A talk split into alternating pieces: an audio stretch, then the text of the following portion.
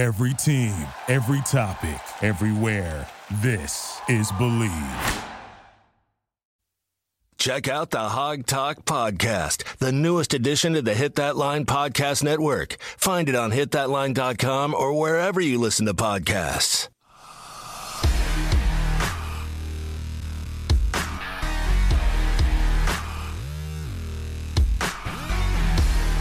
You're listening to the Hawg Talk Podcast, part of the Believe and Hit That Line Podcast Network. With on the line is the voice of the Arkansas Razorbacks, Chuck Barrett. A former guest of the show, Coach Mike Neighbors from the Arkansas women's basketball team. We have from ESPN's Around the Horn, highly questionable. Also a two-time Dan Le Batard Show Suey winner and a former heptathlete at Cornell, Sarah Spain. And we are happy to be joined by Martrell Spaight. Mr. Phil Elson, the voice of Razorback Baseball and the Ladybacks. Razorback Nation, welcome into the one and only Hawg Talk podcast live from the Heineman Services Studios. I'm your Monday host, Kyle Sutherland, alongside Porter Hayes and Coach Kevin Bohannon. We thank you, as always, for tuning in to episode number 143. And while you guys are listening, if you haven't already, please be sure to subscribe to the pod. You can find us on Apple, Spotify, iHeartRadio, wherever you listen. We are there. And while you have it pulled up, if you can go ahead and just leave us a written review, preferably give us a five star rating, that would really help us out to reach more people. And we've made it through 2020. We're on to 2021, the first show of the year. And guys, I know uh, you know with little kids and all that, it's a lot a lot of fun for the holiday season. But I can imagine for adults like us, it, we are probably happy to have a fresh start. Cable, I'll start with you. How was your holiday season? We had a really good time. Ten month old, it was her first Christmas, and she kind of knew what was going on. But she had a really good time. We had all the family to our house really didn't have to travel anywhere. So that was a plus. Just got to spend some time with uh, friends and family. It was a really good time. New Year's, it was really toned down quite a bit from the from the previous, you know, probably 20 that I spent out and about. But yeah, the wife and I got to spend some time together and it was just a really good time. Watch some football, watch some basketball, and just got ready for a, a 2021 that we feel is going to be our best year yet. So, uh, professionally, personally, we're looking forward to it.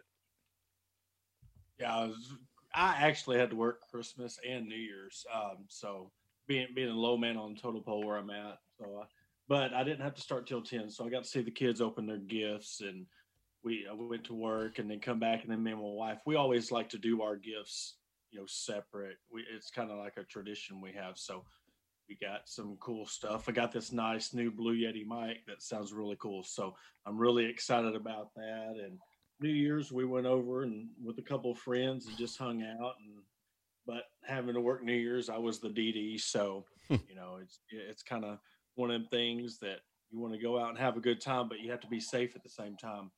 Yeah, that was uh, my my Christmas was was really good. I got everything that I needed, which was really not much. My family, I think, like a lot of people, are normally once I want something, I usually just go get it if it's not completely outrageously priced. But got a lot of stuff for the kitchen, like I said on on last week's pod, and so I, I love to cook, and so I was really happy to to get that. I got an air fryer, which is amazing. Actually, just uh, whipped up my own little recipe with some I like to call them some red and orange pepper fries uh, that I did in there. Just put a little seasoning and some canola oil on there, and uh, so been good there. And I did like my typical thing with New Year's. I don't really do a whole lot. I think I drink a total of like a 16 ounce beer, watched a little bit of football, and just kind of relaxed, you know, just uh, before we get back into the groove of things. But we will start off with what we have as breaking news right now. As we always say, when it's breaking news for us, it won't be once the show drops, but.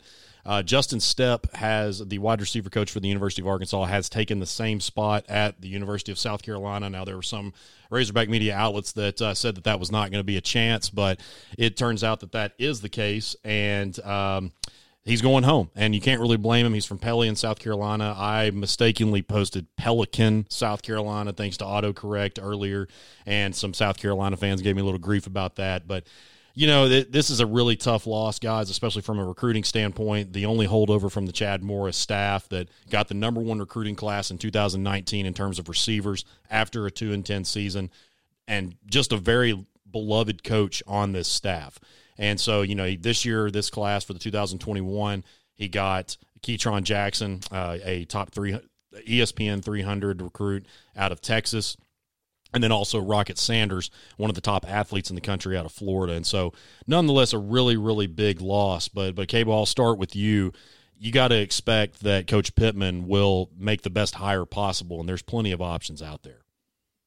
Definitely. And the one name that's coming to the top of the list right away is one of his former coworkers, Michael Smith, who was with the Arkansas Razorbacks from 2013 to 2016. Somebody that Coach Pittman is very familiar with. He's been he's at Kansas State and that is a name to watch out for. I know there's a lot of people out there that want to see names like Anthony Lucas, Chris Gregg, uh, some former players. That's not the route we want to go right now. This is a coaching staff that is recruiting at a high level, top 25. Yes, it's only top nine or 10 in our conference, but we're recruiting on a regional and national level. So we need those coaches that are used to that. And I think Coach Pittman will, I think he'll have somebody that Arkansas fans are familiar with and it'll be somebody that can really relate to in-state coaches, the high school coaches, and the coaches around the region. Yeah, it, he really played a key role in in getting those receivers to come back after the Morris area, and it kind of hits me as a fan because he's going to South Carolina, and you know Clemson's really been able to get some of those receivers and and really get like a Justyn Ross and Tee Higgins. So kind of concerns me of if he's going to go in there to South Carolina and and try to snag some of those uh, wide receivers away from from the recruiting base. But another name I'm hearing is is Colorado State's wide receivers coach Kenny Guiton. So that's another one. I mean, this is like a really fast going process. So we're already hearing names. So it makes you wonder how long this has been going on, you know, beneath the scenes. And what another thing that concerns me is will any of these receivers, these people that didn't get much time last year, will they follow him to South Carolina? Well, and I question that too. But then you look at so I, I don't know that Shamar Nash has, uh, which of course Stepp was uh, he recruited him in the 2019 class. I don't know that he's chosen a destination. If he has, I haven't seen it. But you got to think that this is an extremely attractive job. Now, Sam Pittman with what he did, and it, it obviously changed the culture as we talked about so many different times. But you're a receivers coach and you think about the guys that you can come in to coach, Treylon Burks is probably going to be a first, a third round receiver, definitely a first round talent. If there's anybody that has that talent on this team, it's him. You got a guy like Mike Woods who had a really, really good end towards the back end of the season, won a lot of one on one matchups, and we've seen what he can do, an extremely fast guy. You got De'Vion Warren coming back, the senior for I guess his second senior year after tearing his ACL, and then you've got again Ketron Jackson and Rocket Sanders coming in. You've got a pretty solid nucleus there at receiver. And so to think that this that somebody could come in, coach Treylon Burks in particular for one year, and have on their resume that you put a receiver. Now I'm not saying that it would be all on that coach, but it still it looks great to have on your resume that you can that you put a first to second maybe third round. I think again, first, second round talent. To have that on your resume is really, really big, and you got to think with the upward trend that this program is on, that that it is going to be extremely attractive for whoever does take the job. Yeah, the, the culture, and and that's what somebody was saying. an Iowa State coach might be interested, but you know Campbell's really built a similar culture there, so I don't see that happening. But you know, with the players now, the wide receivers, and if they think about following and you know, wide receiver, you're looking at your quarterback situation. You don't even know what the quarterback situation is at South Carolina. Hilinski's gone, and they don't know who their backup is. So we really don't know what our quarterback situation is in here. Is it going to be KJ and Malik or, or Coley? We don't know. So it's going to be a tricky situation when you you're wide receiver and you're deciding, do I follow my coach to – you know, somewhere where we don't know who's going to be throwing me the ball or stay at a place where at least the quarterbacks that are there, we have some kind of continuity and, and rhythm going. Before we get into men's and women's basketball, we're going to switch over to that here in a second. I want to tell everyone about our new sponsor alert that we have going into 2021, our newest sponsor that we have connected with, and that being Manscaped, our friends over there that we have uh, formed that partnership through the Believe podcast network that we are a part of along we're with the Believe Podcast Network, and then also the Hit That Line ESPN Arkansas Podcast Network. But fellas, did you know that one man every hour, every day is diagnosed with testicular cancer? And Manscaped has made it a part of their mission, partnering with the Testicular Cancer Society to bring awareness to this disease in order to protect men's health issues and cancer risks. So you can visit them today at manscaped.com for special offers and all their great products, including the Plow 2.0, the Lawnmower 3.0, and the Weed Whacker, and much more. So make manscaping a habit. Make sure to visit them for all of their special offers. And guys, it was We'll start with uh, I'll tell you what. We'll start with the bad stuff. Uh, the men's basketball team just had a really really tough outing on Saturday against Mizzou. One of the worst shooting performances in school history. They shot twenty eight or twenty six point eight percent from the field, which is the third worst in an SEC game, worst in Bud Walton Arena history. I think that Bud Walton was built the year that we won the national championship, so we're looking at about 26 years ago. So quite a bit of time there. Just a, a really really bad performance and the worst all time was 21.95%, so basically 22% against Mississippi State in 2003. But anyway, you look at it, just not a really good game. Now, I'll, I'll get into. Uh, I, I, posted my opinion on this. Uh, I, I, thought that Coach Musselman, and, and I'm going to say this on the pod, and I'm going to move past it because it's really not that big of a deal. It's not something I'm going to hold against him. I think that it happens to plenty of coaches, as we see so many times in various sports. But I thought at the the the reasoning well, I shouldn't say the reasoning. I thought that the situation that the Razorbacks were in, shooting as bad as they did, and Coach Muss getting tossed. Now, the refs called a horrible game. We can say that all the time. That seems to be a lot of what many fan bases go to when their teams lose a game. But here's what Coach Musselman uh, had to say. Uh, to, I believe it was Scottie Bordelon uh, from WholeHogSports.com that asked this question, but this was talking about the, the missed shots that they had uh, in, in the game against Missouri Saturday. Yeah, Coach, you mentioned the struggles at the rim. What do you think contributed to that? I think the stat broadcast system said you guys were eight of 30 today. That's about, uh, probably about five more than I thought we were. Um, Tilmon's a, you know, I mean, he's a big body in there. He played phenomenal, no question. Um, to my knowledge, they had one block shot. Again, I, I don't have all the stats in front, but to, but to my knowledge, there was one shot blocked. Um, so, you know, I tip our hats to Missouri. Coach Martin did a great job defensively. I got to get better, and uh, you know that's what we'll start doing, getting ready for Tennessee. Now, you know, I respect the whole thing. Coach Musselman's notorious for taking blame. He's the head coach. I, I respect that. I love Eric Musselman. I'm thankful that he's our coach. I, I, don't want. I'll truly say it and mean it when I do spit out that I don't want anybody else running this program other than what he has built at, at this point in his career. There, we've had Danielle, his wife, on the pod. We've had Michael Musselman, his son. The uh, the uh, I think his title. I know he's in the recruiting. I can't remember his exact title, but we've had the, both of them on the show, and, and very thankful that they're on campus.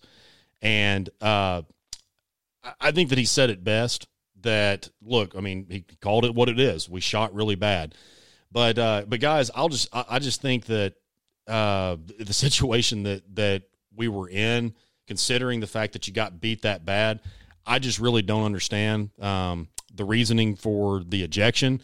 But we'll we'll talk about more so about the game. I'll you know I'll let you guys respond to that, but. Uh, just a really, really bad performance when you have a when you don't have Justin Smith, who which is obviously a really tough loss, out three to six weeks after a really big win on the road at Auburn. How are you feeling, Kevin? I'll start with you. How are you feeling going to? I know it's tough going into Tennessee, but just through the next couple of games. So, what is your mindset for this team? On Friday's podcast, I said, "Look, we're, we're back at home. This is a great game for us to come out. We're in our own bed, own depth perception, our own rims." We should play well against Missouri. And I thought we would go one and two over this next three game stretch. You got Missouri at home, then you got Tennessee on the road, and then you got Georgia. Did I did not think it would be one of the worst shooting performances in Razorback history. And I will give credit to where credit is due. Missouri returned 85% of their scoring. Tilmon Kid is phenomenal down low, 6'10. He and like Coach Mo said, they only had one block shot, but they stayed true to their game plan of stopping our dribble drive offense.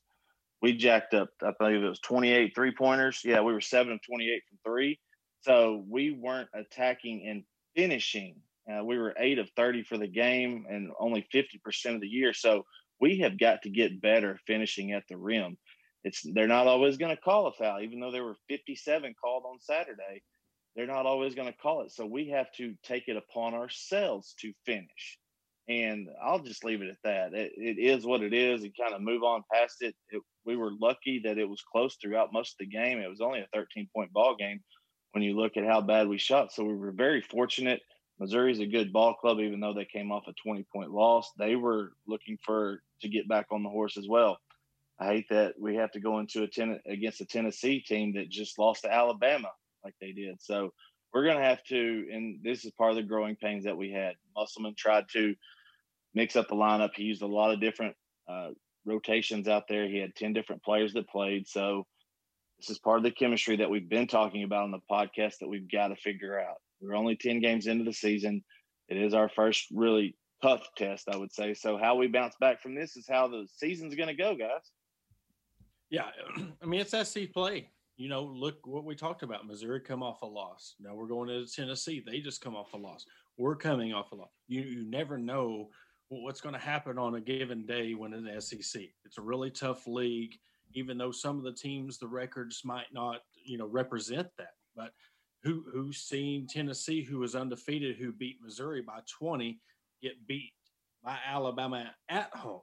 You know, it wasn't a road game, and and then this this year, we got to look at the fact that there's no road away game really when the, the crowds are not an issue. There wasn't 19-2 in that game uh, against Missouri to really help you know, get get a spark for the team to play. It looked like they just, I mean, defensively they played really good. I was really impressed with Jaylin Williams to get in there and play and get a nice block. So, I mean, there was some positives on defense to look at that, but when when your top three shooters go five for thirty-five shooting, we, we mentioned the eight for thirty on layups. You know, Connor's inability to score. I mean, seven three, and he has the inability to really score at, you know, 0 for 11, 7 3, and he's 0 for 11 in the game. I mean, it's just a bad game. I mean, this is where coaching comes in and maturity comes in. You know, we can transition that to, to, to the women. You know, you're coming off of a, a loss where you thought you should have had it. They had one really big score, and then they come back tonight and and pull off a, a gritty win. So this is really going to test the maturity of the team. Their first taste at loss their first taste at really the, the, the fan base and you know this is a, a, unique fan base that you could be nine and one and you think that you're one and nine so but we'll, we'll see what happens but the coach deal that you know and i'll touch on kyle's point with coach if he was trying to make the point to fire up his team is a little bit late but you can't and this is more to the fans you cannot blame the refs when you go five for 35 you know, six for it was what six for 18, something like that. But you can't blame that on rest when you go eight for 30 on the layups. No, Porter, you took it right out of my mouth right there. It was, you know, is you just can't, and I, and I said that yesterday too. You just can't put it on the refs now, and also to uh, that's something I didn't mention when I was defending myself yesterday on social media. Now I didn't have any, I didn't have anybody like coming at me hard, you know, just some disagreements, which is expected. That's the reason why I post things. I, I truly don't post things to get a rile out of people. I do it for, for healthy debate. And I feel like that they, for the most part, that is usually successful. And yeah, you just can't put it on the refs. And, and the fact that he did it when he did it was just really bad timing. And again, I'm not holding it personal against the guy. I'm just saying for this particular game, I think that it was just a really bad move. And so I think that moving forward, that they're not going to shoot this. They'll probably never shoot this bad under again, at least under Muss. There was going along with the bad. The I, I mentioned that there was bad officiating. I did at least say that. 57 fouls called. That's tied for fourth most all time uh, for the Razorback games played, and then I think 59 was what was called on February 8th, which is the set, which is I second most all time and has been called four different times in Razorback basketball history. So there's no doubt that there was some questionable officiating on both sides, but you know, guys, you we've all we we've all three of us have watched about a combined 100 years of sports, whether it be basketball, baseball, football. I have never once in my life seen a referee throw a touchdown. I've never once in my life seen a referee hit a basket. I've never once in my life seen an umpire hit a home run at the end of the day, like you said, you don't see successful good teams. I, I, I can't really think of many times, maybe just a handful, that you have seen successful teams blame a referee for a game. And I, I think a lot of it is the, the, fan base as a whole. You know, they, they've not much had success when it comes to football and basketball, and even baseball when they're losing. I think they grasp onto that ref. That's an easy scapegoat to really say, well, because it's the it's happened in games like the Auburn game, and it's happened in the Florida game, baseball games, football games. So when they lose, they they go back to that thing that they're used to. Let's just blame the the refs. We've seen some bad calls. Yes, there was bad calls, but did that really change the outcome of a game? And and for that one, I learned in high school in the chemistry class. For every rule, there's an exception. That Auburn game was that exception, and I said that afterwards. It really did change the outcome of the game. Did the LSU calls change the outcome of the game? No, they played flat. Now this one, so those refs calls, that's where you really have to take that step back. Did the refs call change the outcome of the game or your your emotions and your you wanting to play. No, it didn't. You know, even if he wouldn't have called those fouls or or gave you more calls your way, you're, you're still shooting that horrible from the field. So therefore, you can't you can't blame the refs in that situation. And I've even had it told to me before, having been official at the collegiate level, high school level, at a state tournament game semifinal a couple years ago Kid still's home. Called him safe. Didn't think he tagged him. Well, that the team ended up losing four to three. That was the game winning run. It was my fault. I probably still need to look over my back whenever I go through said town in southeast Arkansas. But it was the three runs that they gave up before that and didn't pull the pitcher in time that led to where they were at that moment. So there's always going to be critical calls.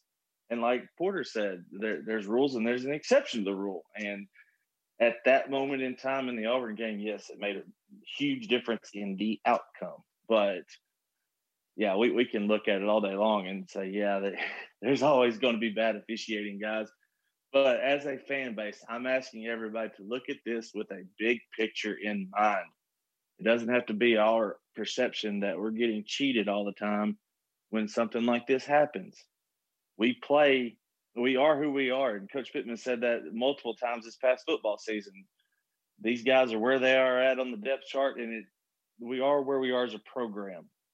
We lost the 2018 World uh, College World Series because we dropped a potential game-winning foul ball. It wasn't anybody else's fault at that moment. So, looking at the whole big picture, that's all I ask the fans to do because it's not always going to be the rest. We always sometimes just got to take a look in the mirror to say we got to get better. And that's just it. That's that's pretty much what I was trying to get my point across. Some people took it the wrong way, and I'm not I'm not pointing at anybody in particular. That's just all I was trying to say. I fully support this team. I fully support this coach. I love how he fights for his players. I've seen it plenty of times during a timeout or right after something big that happened, whether it was a bad foul or whatever the case may be. Um, I, am not worried at all. I had said plenty of times, I think maybe two, three weeks before we started conference play, that we could start off 0 and 3. That's obviously not going to happen. We're one and one in conference, but I still think that this is going to be a top four team when it's all said and done. But like we said, it doesn't get any easier. They've got uh, Tennessee in Knoxville, number seven Tennessee at six on ESPN two this Wednesday, January sixth. Now the Vols are coming off a seventy-one to sixty-three home loss to Alabama, so I'm sure that's not going to be any fuel to their fire that they're wanting to uh, take out on the Razorbacks. Now the worst loss of Eric Musselman's career, and I'm just doing this off the top of my head. So I think the worst loss of his young Arkansas career was at Tennessee. wasn't Wasn't that the the worst one when they got blown out pretty bad last year? I want to say it was maybe last February. Yeah, I think you're right on that. Yeah, so it's uh, it, it's not looking good, you know, right now. But after that, you got a Georgia team coming in. Not that anybody's going to be a slack off, but you got uh, Georgia coming in right after that next Saturday. I believe that game's at two thirty next Saturday. And so we'll transition over to the women who uh, did have a uh, big win over the Mizzou Tigers, 91 to 88 at home after dropping their SEC opener at Kentucky, 75 64. Porter, I'll start with you on this one. You were in the uh, press conference with Coach Neighbors afterwards. What was the mood like after that? Just thankful to you come off the game with a win. I mean, it was a 91-88 finish.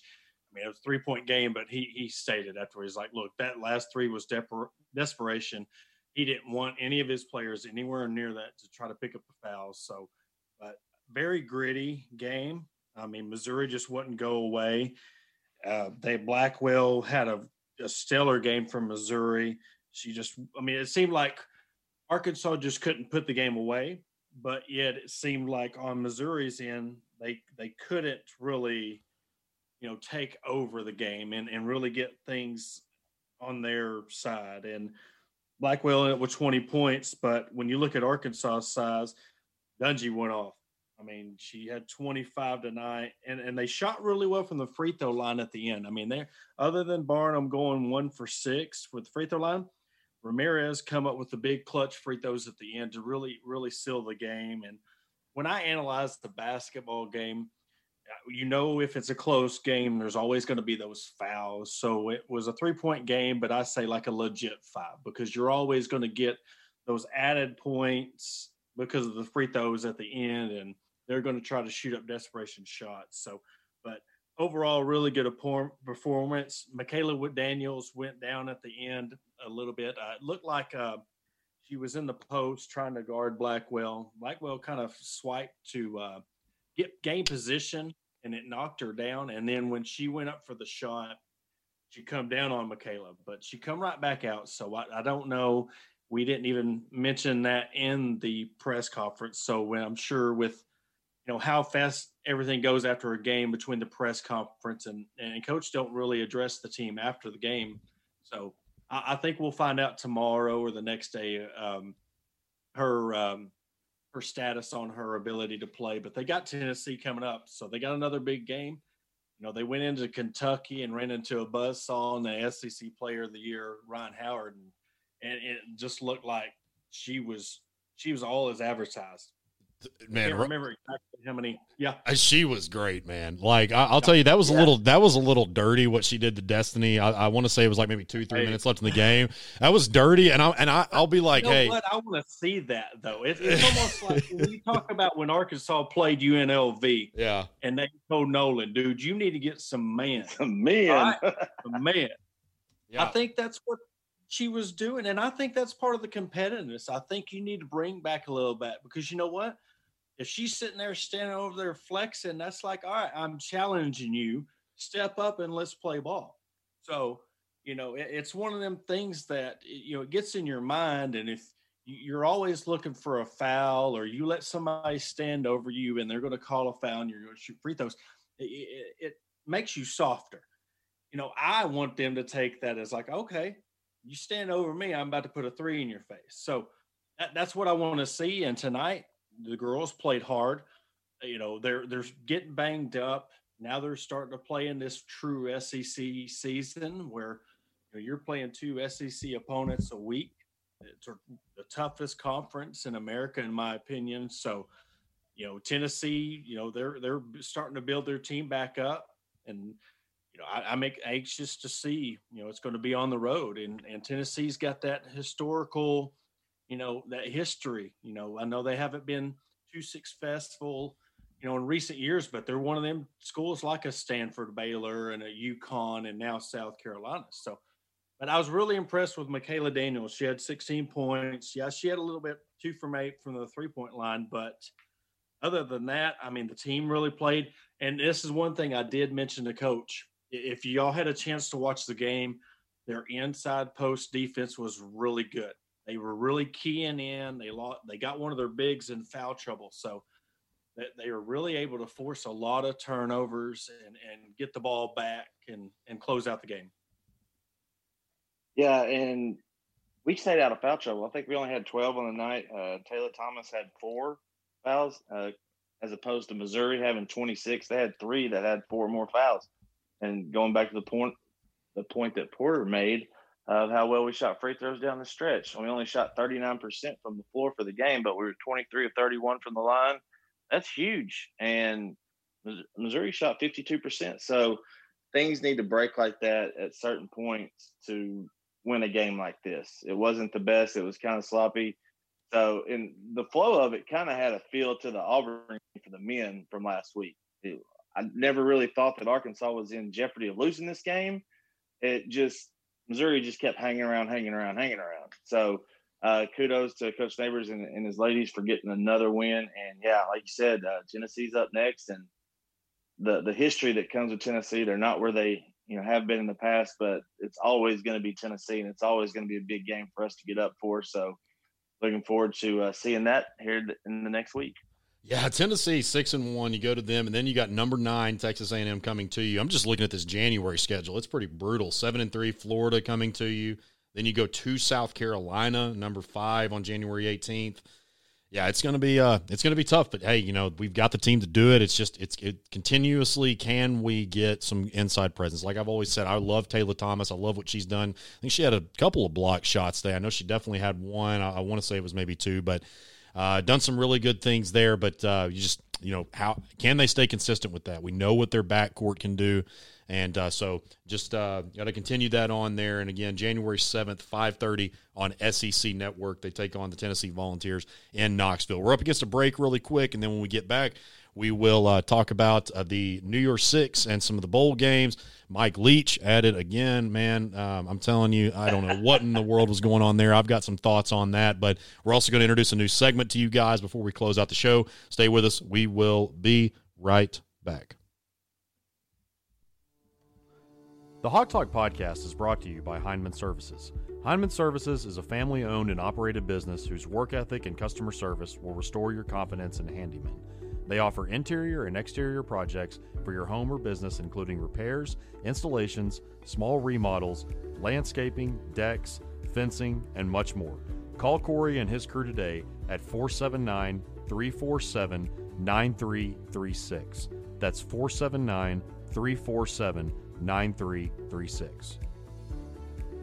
Located in Fayetteville, Wrapology is your top spot for banners, signs, and wraps. From commercial fleet wraps, color changes, vinyl decals, and much more, they take care of you in a timely and professional manner. Call Wrapology today at 479 368 6490. Again, that's 479 368 6490. We're back on episode number 153 of the Hawg Talk podcast. Kyle Sutherland, Kevin Bohan, and Porter Hayes, and we are going to discuss some of the New Year's Six bowls. There was uh, a lot of blowouts, that uh, a lot of surprises there. I know that I, uh, Porter, not trying to uh, ruffle any feathers, but I was definitely shocked with. Uh, I think a lot of us were with how the Ohio State and uh, Clemson game went. Ohio State definitely came out looking for blood. They were listening to what Dabo Swinney had said. They uh, were listening to what the outside world had said about them, and and I think that we knew that this was going to be a team that was going to be a force to be reckoned with had they played a full season. They have the talent. Yes, on paper they're a top four team, but I still stand by that. Yeah, I think they proved that they belong with these teams, but I still stand by that they probably shouldn't have gotten in initially, uh, just because of the framework that other teams have had and just playing six games. Um, I mean, I, I, still believe that, that that is to be true, but nonetheless, they could be going uh, on a kind of type tour that they had in uh, 2014 during the first year when they a lot of people expected them not to be in, but. Uh, you know, I know that you had mentioned in our group chat the other night. You know, Clemson has some work to do on the offensive line, and they were missing a couple pieces on defense. I know that uh, they had a guy get ejected. Talk about that game, and it's kind of some things that uh, maybe you were shocked by, or something that you were kind of you were kind of skeptical of going into it. Well, Ohio State is a good team. I, I can't say anything. I don't want to make any excuses because there was none. Our, our secondary just got torched. I mean, when Justin Fields has got a, a broken rib or a hurt rib, and he's just chunking the ball 65 yards down the field, and the receivers are wide open. And, and another thing was, you know, Ryan Day, and I told y'all this in, in, in the chat. Ryan Day is like Brent Venables is kryptonite. You know, he had a really good running back in Sermon, and and it seemed like every time that Venables would stunt and slant his line, it would be a counter, or Sermon would cut back, and it would just, I mean, his whole line was stunning or slanting to the left, and then he the whole left side of the field was wide open. Um, Dabo run his mouth. I mean, I'll I'll say that. You know, he shouldn't have. You know, he he was petty for, you know, especially a team that just lost you the previous year. You've seen where they had the scoreboard up all season long. Now to hear that you don't belong, you don't qualify, the Big Ten, you know, made all these rules, which is true. You know, I, I, I could take my fan off for a minute and say they didn't belong. They only played six games. They changed the rule just to get them into the playoff. And then when the game was over, they changed the quarantine rule. So now all the players that were out for the North Northwestern game, now they're eligible to play for the Clemson game.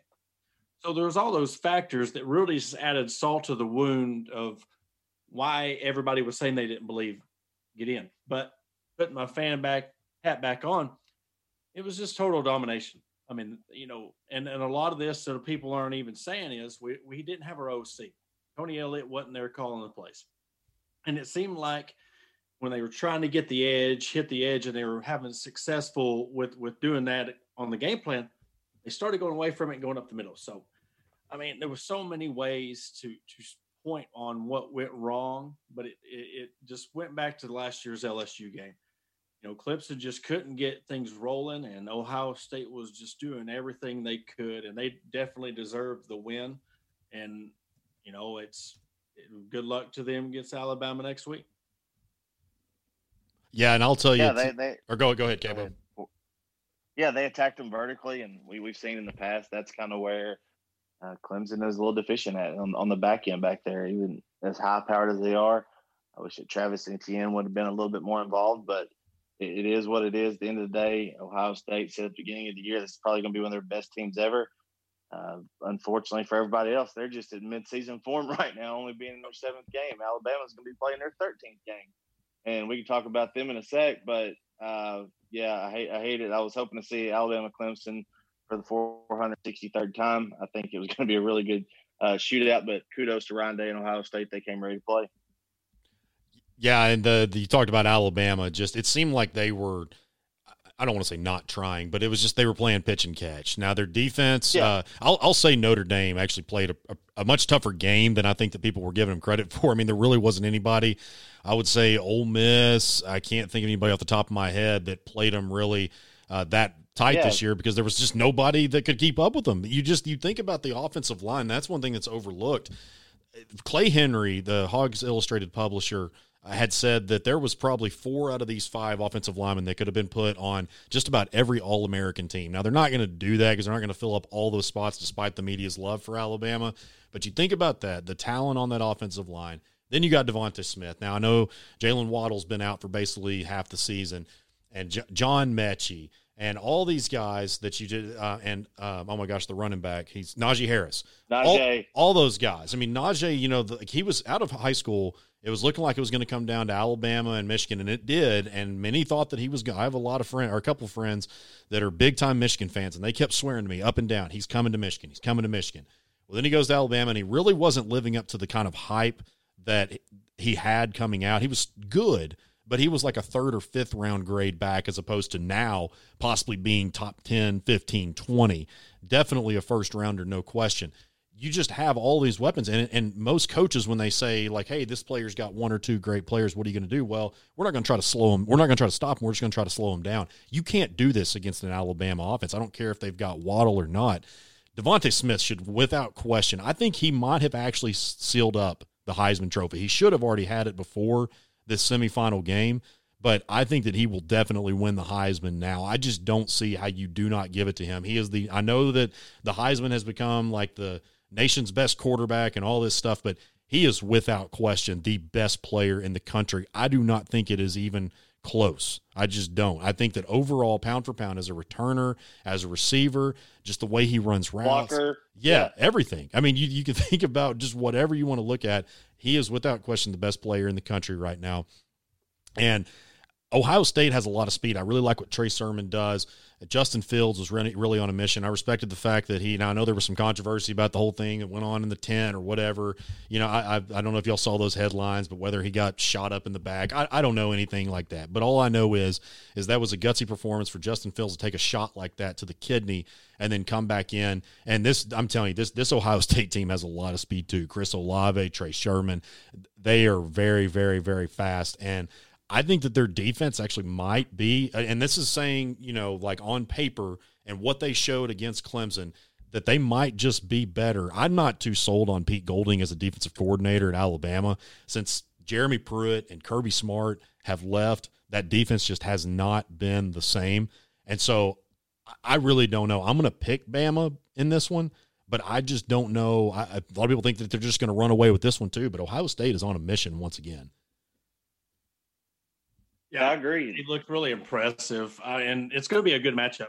If you want to look at it, and I'll be honest, I, I think Clemson would have been embarrassed. I mean, because you got DeVonta Smith, and he should win the Heisman. I said that after just watching how explosive he is. You know, the, the Heisman goes to the most, I don't want to say valuable player, but I mean, outstanding, most ex- explosive player, and, and he can do everything and just the importance he has to that team. I mean, I know you got Najee Harris and Mac Jones, but who's Mac Jones throwing to? you know, so I just think he should be the winner. I don't know if he will, but there's a lot of hype going towards him now being a wide receiver. But the matchup with Ohio State, it, it all depends on how really healthy Fields is. Uh, they didn't even give him a diagnosis. They didn't give him an X-ray, and and a lot of us Clemson fans were questioning that. It's like, well, why didn't he get a diagnosis?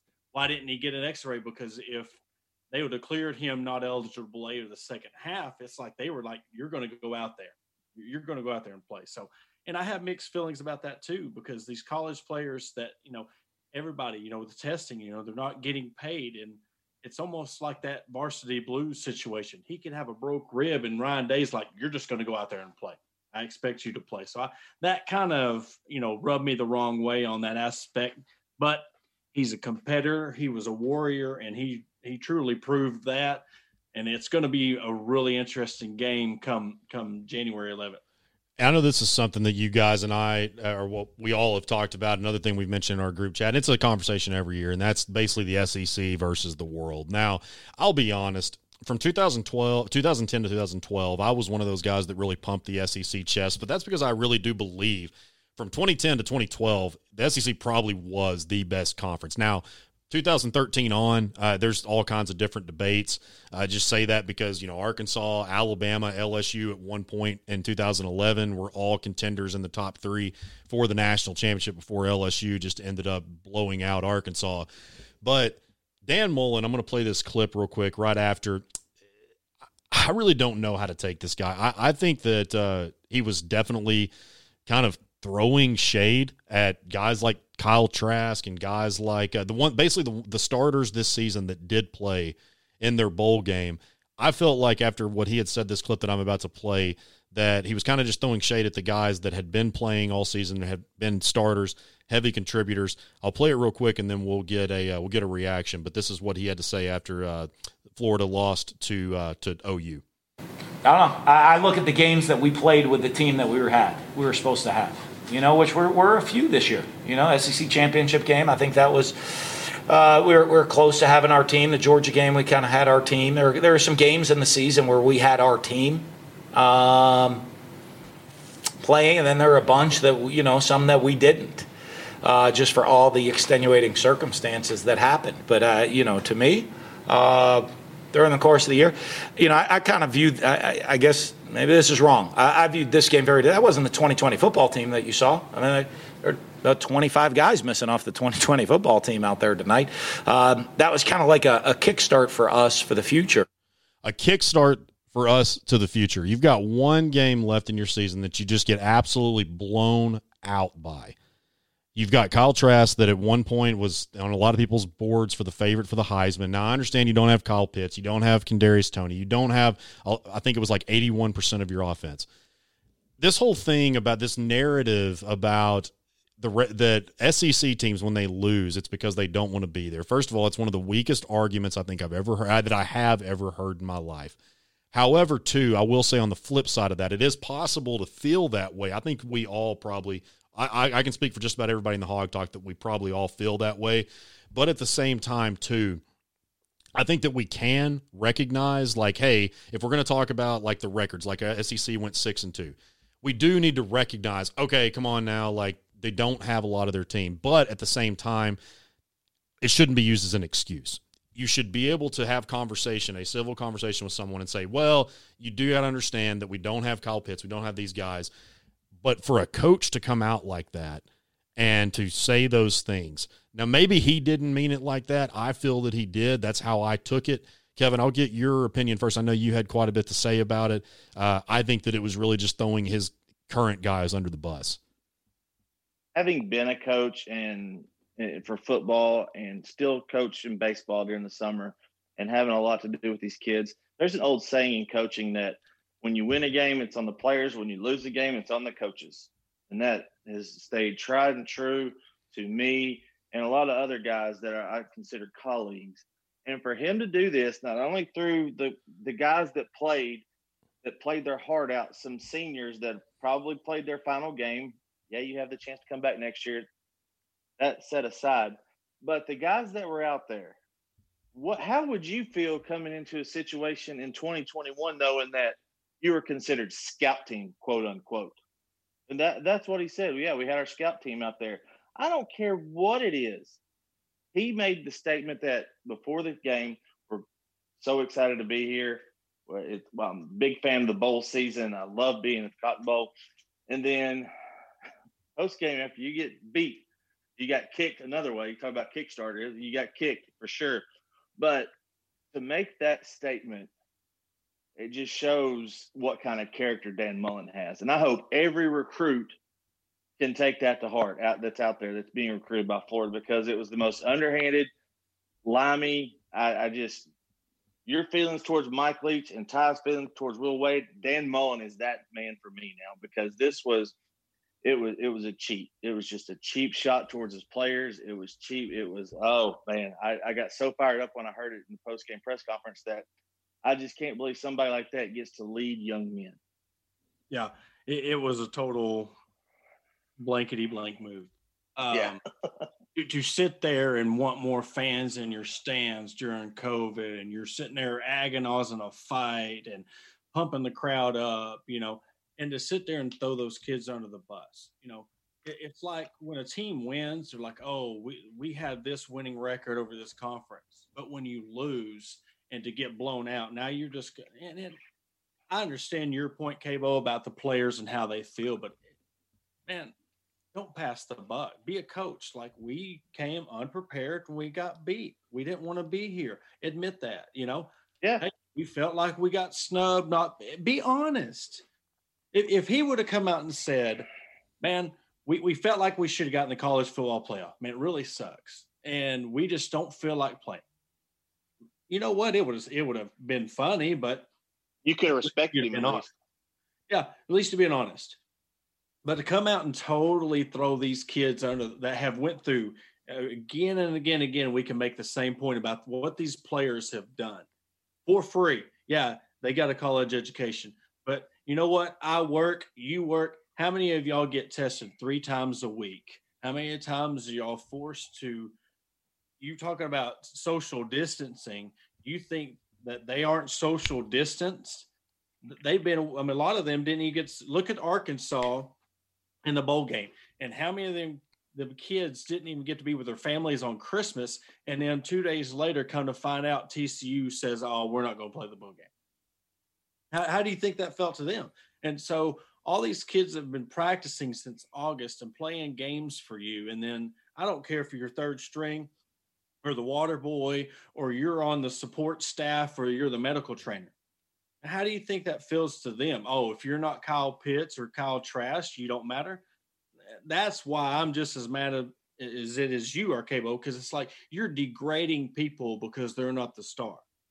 And I, like you said, I hope everybody, every recruit that thought about going to Florida decommits because that's how he's going to treat you. If you're not that Heisman guy, you're not the number one receiver on his team, you see how he really feels about you. Because when you get salty and you lose, your true emotions come out.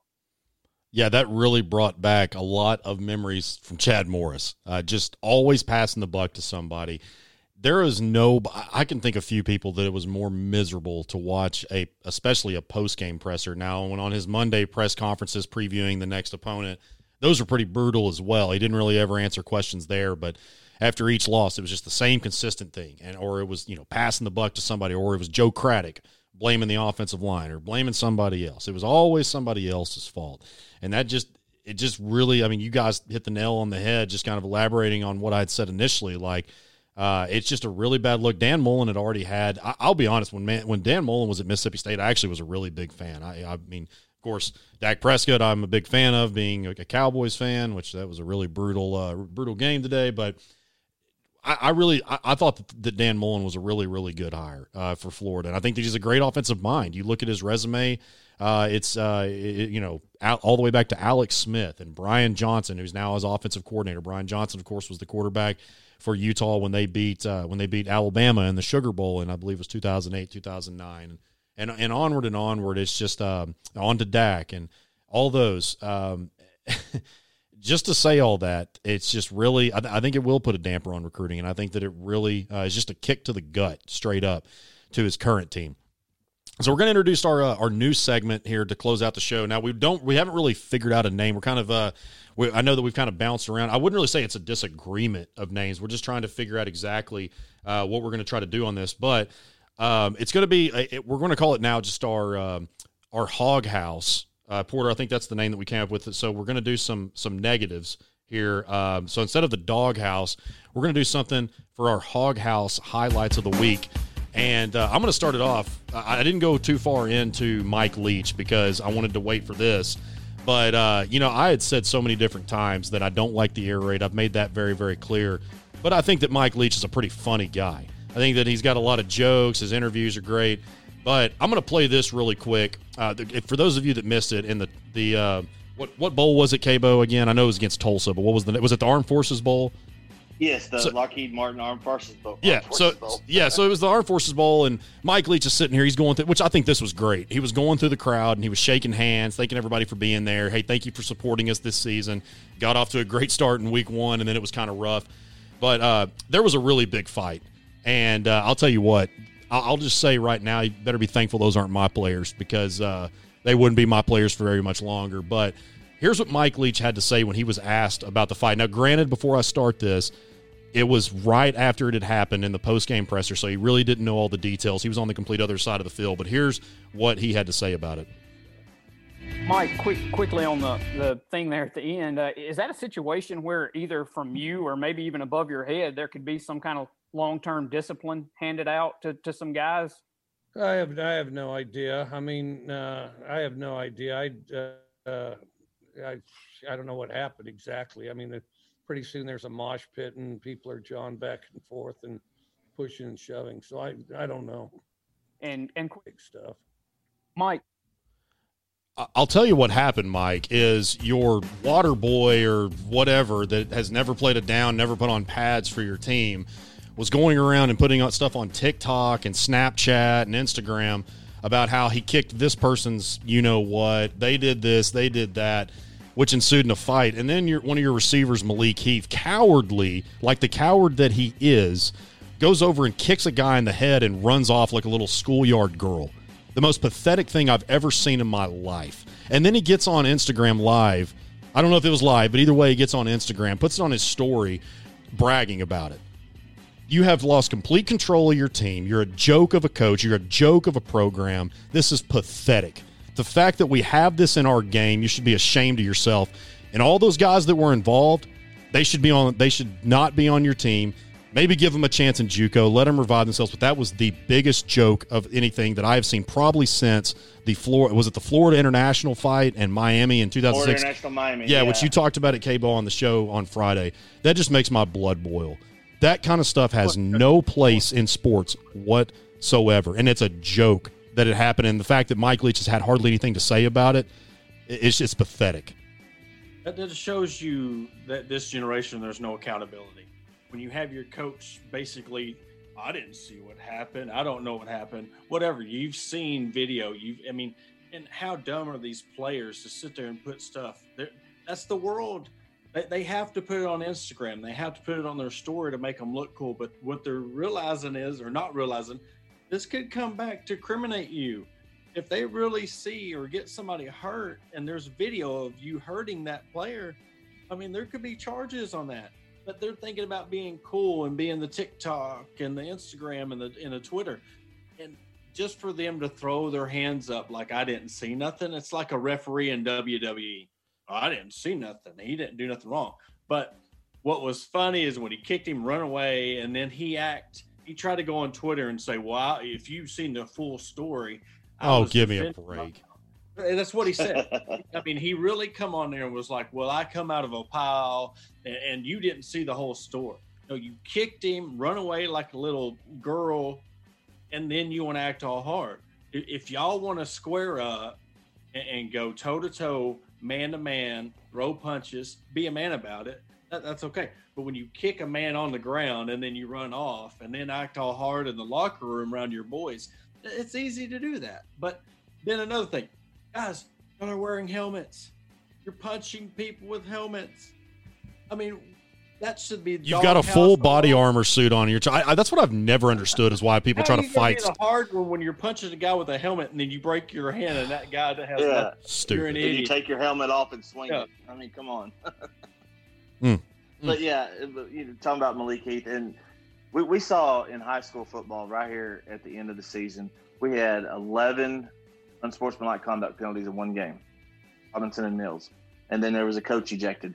A lot of this has to do with what goes on in college football. And that's what irritates me to no end. You talk about being a schoolyard girl running away. Yeah, it's the biggest cowardice move you could ever use. And Arkansas Razorback fans, we got lucky because this kid had his, had the hogs in, in the running. there. Yes, he was. I'm pretty sure He- top he- two. he- yeah, yeah. Before he went to Starkville, so good riddance, Malik Heath. Uh, I'll never wish harm on anybody, but yes, like Porter said, you could be charged with assault and battery now that you were smart enough to put that online. So yeah, they get my come on man for the week. Yeah, they just uh, I'm telling you, man, some of these people they just uh, they truly don't get it. Just because you're on a football field, uh, I'll tell you what, it, it just doesn't excuse you uh, from from uh, any kind of outside charges that you can possibly face. But uh, you know, uh, I don't know. It is what it is. So. Well, I mean, I think that will do it for uh, this show, guys. That was a good one, man. Uh, first one of 2021. I mean, I, does it feel any different? Like, do you guys feel like there's a weight up? Maybe just because No. it's a, is it? It still feels like the same thing. Yeah, I had a pretty bad weekend, so no. Yeah. yeah. I don't know. That's kind of how it is for me too. I'm just, uh, I'm, I think it's just because I haven't gone back to work yet, but um, that will, I guess, as as this drops, um, I'll be, I'll be heading to work around six. Well, I won't be quite at six a.m., but pretty close to it. But either way. Guys, we thank you as always for tuning in and joining us. Um, again, if you haven't already, please be sure to subscribe anywhere you listen. We are there. Other than that, we will see you on Friday for Kevin Bohannon, Porter Hayes. My name's Kyle Sutherland. We will catch you next time.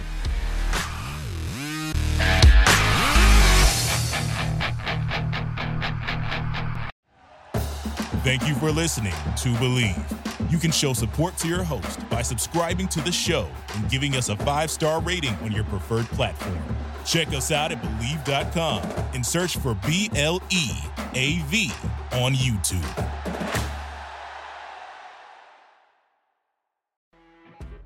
You know, when you're listening to a true crime story that has an unbelievable plot twist that makes you stop in your tracks? That's what our podcast, People Are the Worst, brings you with each episode. I'm Rachel. And I'm Rebecca. We're identical twins who love true crime cases that make you say, didn't see that coming, and we hate the people responsible for them.